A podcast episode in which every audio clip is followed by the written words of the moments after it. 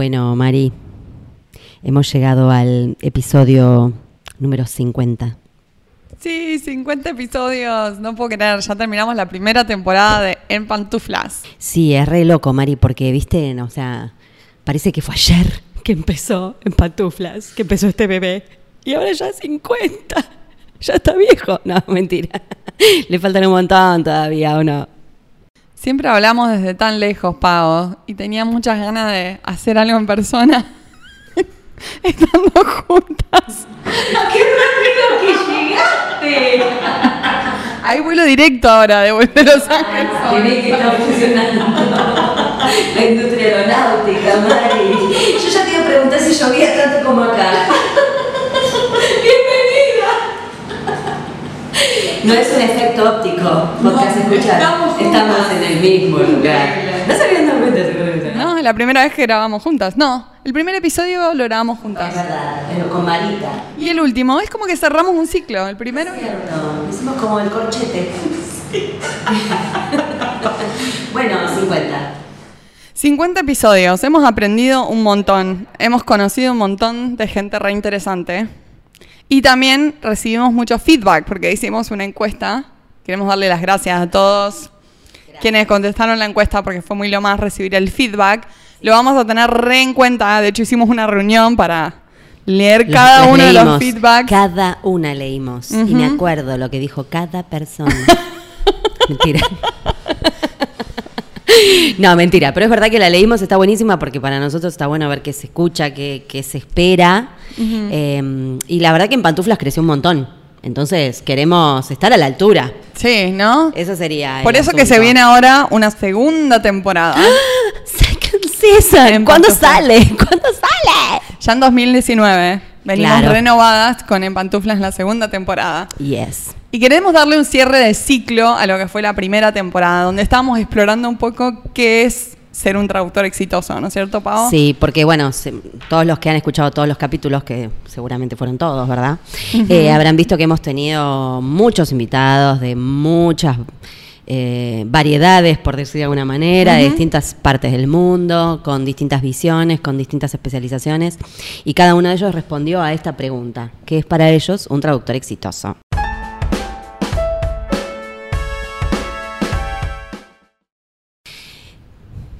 ¿Qué es para vos, Pau, ser un traductor exitoso? Podemos reflexionar nosotras ahora.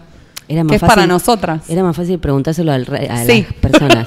Pero mm, bueno, sé que me voy a re- que voy a repetir lo que dijeron muchos, la verdad, porque es imposible no repetir porque realmente hemos tenido respuestas muy buenas.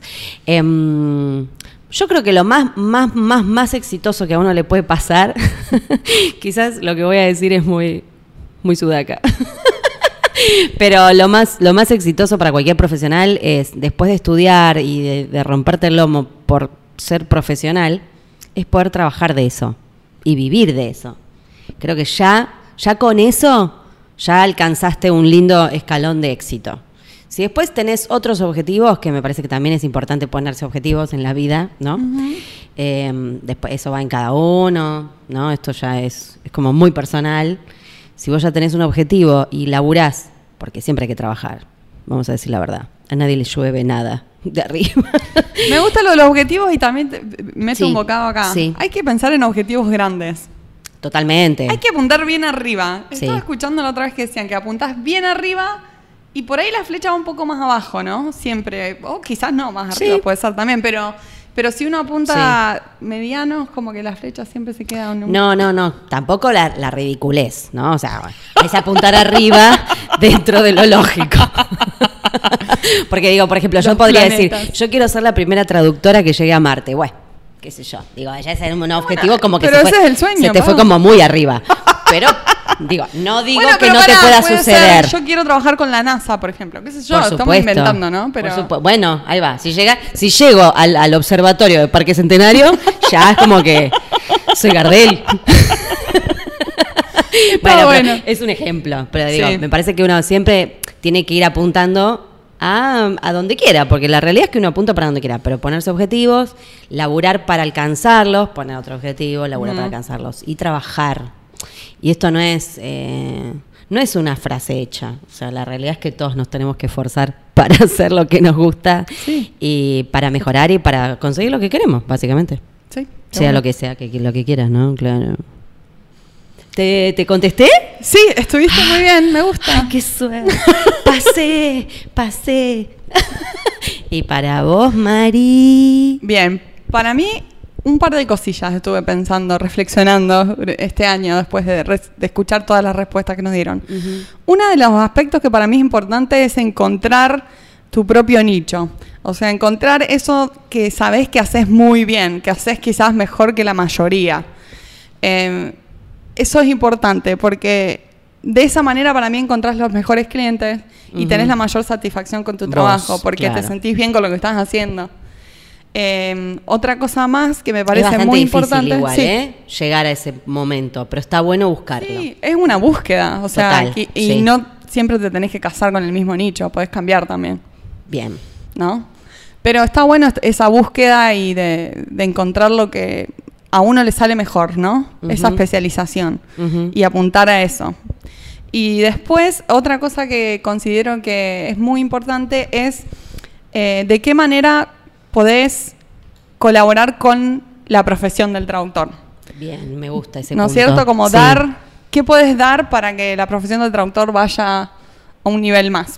Ujú. Puede ser ser voluntario en asociaciones, en conferencias, en eventos, Sí. pero ¿de qué manera puedes generar esta comunidad de traductores y ayudar a la profesión, compartiendo conocimientos, este, donando tu tiempo? Sí, desde este. tu lugar, claro, no pensar solamente en uno, porque es verdad que es un trabajo, eh, en, al- en mu- en algún punto es muy individualista, porque Sí. uno está siempre solo, pero no.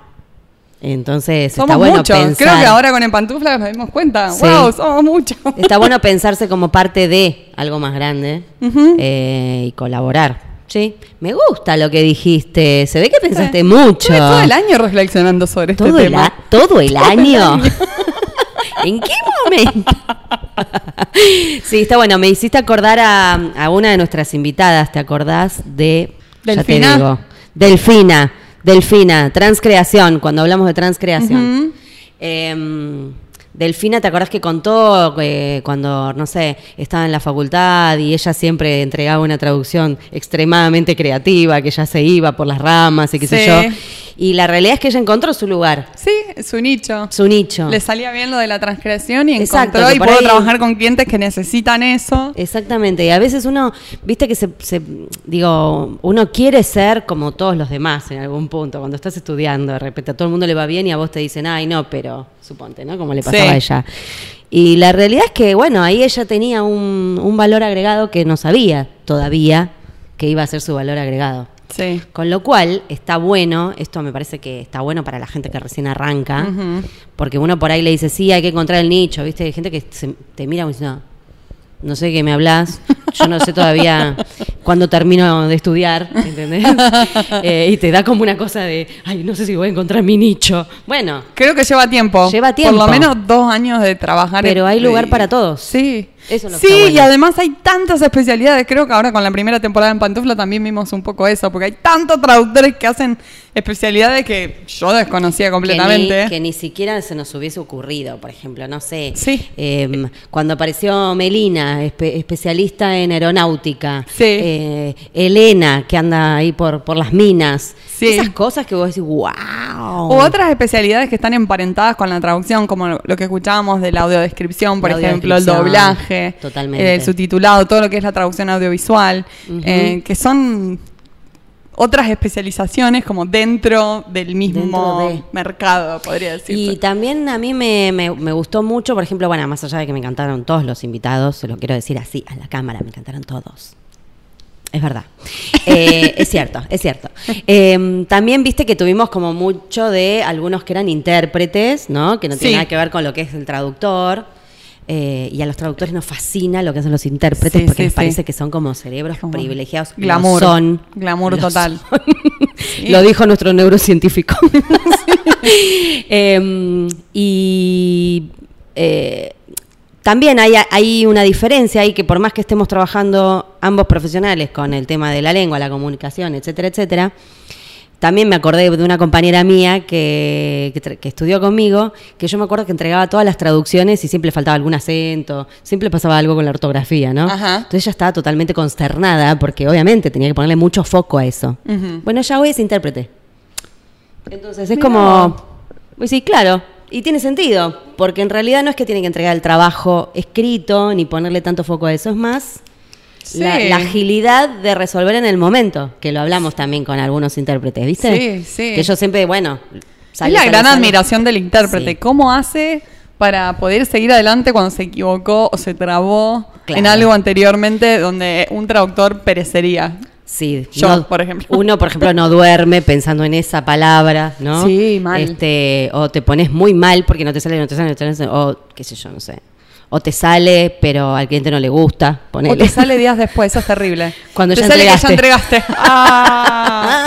Me habrá Sí. pasado. La neurosis que nos ataca a nosotros como que es diferente.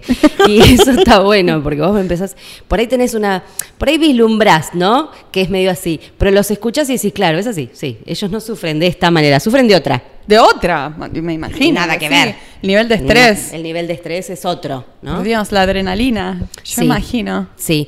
Después, ¿qué más? No sé, podemos hacer un repasito. Mirá, acá, acá abrí Instagram. Estamos viendo todos nuestros, nuestros invitados. Bueno, por ejemplo, no sé, Elisa, que viaja y traduce. Un montón de gente dijo que ese fue su episodio preferido, el de Porque viajar todos y traducir. soñamos con eso. Todos soñamos con eso. Todos que nos hacerlo. queremos Hay ir que a la otra la mochila y hacerlo. a la otra punta del mapa. sí. Ay, bueno. Eh, Gemma. Gemma, la traductora de Harry, Potter, también les Nada. encantó a todos. Fue creo, lo más que, eso. creo que hicimos todo el, el- el episodio así como, Ah, éramos re fan, como si estuviéramos en Disney. que fue más o menos eso. Éramos re molestos. Estábamos los ojitos así como Sí, de saltados. estrellitas, de estrellitas de los ojitos. Eh, bueno, y además también la variedad de países de donde vinieron nuestros invitados. Eso Sí, también ¿no? está Eso bueno. estuvo bueno. Porque vos pensá, Marina estuvo, la mitad de los podcasts estuvo viviendo en Milwaukee, después se mudó a Los Ángeles, yo siempre estuve en Caballito, no, no, no- no cambié. Caballito, Argentina, ¿no? Buenos Aires, Argentina. Después este, tuvimos gente de Mar del Plata, de Santa Fe, de Córdoba, todo en Argentina, eh, de Perú, Sí. muchos invitados de Perú. Perú es una eso. industria, se ve que se, Sí, que se mueve un montón, ¿no? de una. Que la verdad que uno no piensa en esas cosas a veces. Sí. Yo por lo menos soy medio argentinocéntrica, como nunca me puse a pensar. soy medio tarada. Sos porteña, por eso. Soy muy porteña. Yo soy santafesina y no. Soy muy porteña. Después, bueno, tuvimos argentinos este, que viven esta- en Estados Unidos y trabajan también en esto, como las mellizas, como Mucha Martín. gente de España, claro, porque el mercado es tan España, grande en España. El, mercado español, México recientemente, Sí. Puerto Rico. ¡Wow! Yo siento que armé la valija. Es como dijiste vos que estábamos derribando fronteras, Pau. Ay, a veces, a veces. Juro que no fumo. Mi única droga es el café. bueno, se ve Ah, que podemos viene- mostrar, viene podemos mostrar nuestro. Paren. Ah, sí. Este era nuestro fuel. Eh, Con esto nos drogamos. Tarro de vainilla. Café y azúcar. es la forma de pegarle derecho cuando uno tiene que trabajar. Sepanlón. Son las drogas de Tenemos la tarro, modernidad. para que nos está escuchando nomás, tenemos un tarro gigante de vainillas. Yo no, yo no te quiero contar, pero vinimos subiendo en el ascensor Marina sí. Como tipo, No lo soltaba. no le saquen piba, las no vainillas. Este, bueno, no sé, ¿qué más, Mari? ¿Qué, qué otro destacado? Bueno, hay muchas A cosas. mí me divirtió mucho lo del traductor de superhéroes. Me hizo reír Ay, mucho. me encantó a mí también. Sí. Aparte Muchísimo. contó, esto es una cosa que a mí me encanta. Yo quiero que sepa esto el que va a venir a la segunda temporada. Le voy a avisar a todos los invitados de la segunda temporada. A ver. Nos encantan los chismes. Ah, sí. No, Chismes y anécdotas. o sea, entendemos que el traductor se debe a la confidencialidad, pero chicos, come on. Chismes tenemos todos. todos. Entonces, claro, ¿qué pasó? Él lo que nos contó que estuvo en Hollywood, ya dijo Hollywood. Y encerrado con un montón de traductores Claro. yo ya, a mí me brotó la baba por todos lados. Como que debe haber sido una experiencia espectacular, ¿o no? Muy Ya con grosa. eso nada más. Muy groso. Pero había un montón de traductores que hacían un montón de cosas re glamurosas o intérpretes. Sí, intérprete sobre todo. Bueno, Malala. Sí, por ejemplo. con Roger. Ay, Malala y Roger. Oh. Y Darinka con la nani. Ay, sí, Ah. con Robbie Williams. Ay, sí, con Rob. Qué, qué lindo que es Robbie Williams. y le mandó un beso. La envidié un montón. Ese día la envidié un montón. Me encanta. No, otra cosa que estaría bueno contar es que queremos para la temporada que viene explorar otra pregunta filosófica, podría decirte, o sea, visionaria quizás. Mm, Algo sí. media visionaria. Algo futurista es. Sí. Un toque de. Sí. Bien. Ay, qué suspenso. Misterio. Claro, Queremos- porque toda esta temporada estuvimos preguntando qué es para vos un traductor exitoso. ¿Qué vamos a preguntar en la próxima, Mari? En la próxima temporada vamos a preguntar cómo ves al traductor futuro. Mm, Black Mirror. No. que no sea el apocalipsis. claro, y porque estamos en épocas De cambios. difíciles. Este, mm, sí, está buena esa pregunta. A mí me gusta. A mí me gusta también. Me gusta para que hagamos el ejercicio de pensar, de pensarnos y de pensar la profesión y de pensar el mercado también, porque el mercado ya está cambiando en muchas ¿Y qué, cuestiones. qué- qué tipo de competencias tenemos que tener también, no? Para Sí, sí. adaptarnos a ese mercado y esos cambios tecnológicos. Ir y preparándose. Bueno, el tema de la adaptación se habló también un montón, de la capacidad de adaptación, ¿no? Como el traductor que no se adapta muere, básicamente.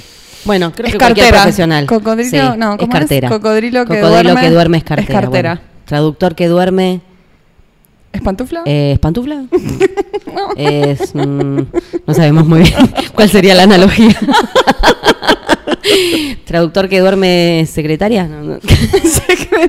Pobrecito. Eh, sí, hoy vi justo un aviso que pedía traductor o, o estudiante de traductor y era un trabajo para ser secretaria. Y bueno, está bien, está buenísimo. Hay gente que le gusta. Sí. Yo lo hice mientras estudiaba. Está. Pero está bueno intentar traducir primero. Sí, de una. Yo se los recomiendo, no sé, qué sé yo. Es más copado. Es más copado. Y, te, y podés trabajar en pantuflas.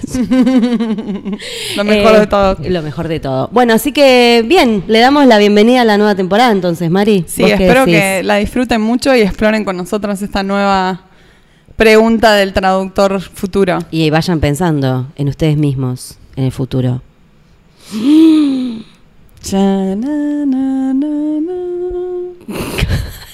música. Y ahora con ustedes, el momento catártico del programa. Los invitamos a escuchar al traductor karaoke. When the client sends you an illegible scanned PDF to translate. A whole new world, a form that's scanned and you can't read or edit. Why does this person have It's crystal clear that I'm screwed completely. Prendí la compu y de repente apareció una pantalla azul. Azul. Le di al botón de apagar y encender. Chequeé los cables y no podía creer, no había nada que pudiera hacer contra esa pantalla azul. Cuando calienta el sol yo no me entero porque no salgo casi nunca de la cueva. Cuando salgo al mundo exterior tengo el color de un palmito. Generous deadlines and clear instructions, good and fair rates and no other deductions. These are a few of my favorite things. La cuestión y la coherencia me resbalan. Sin café, sin café. I don't know how to explain to him. Maybe a black hole could be the only way to travel back in time to yesterday. Si quieres un profesional, piensa en mí. Piensa en mí. I had to search and search again, nowhere to be found. and I was astounded. Give me context, client, client. Give me context, oh. Do you want to go outside now? Leave the office, go outside now. Go away, Marina. Okay, bye. Gotta work, gotta work. Can't have a life anymore. Gotta work, gotta work. That social girl change things that have to do with style. I know. I was not hired to do that. The grammar warrior.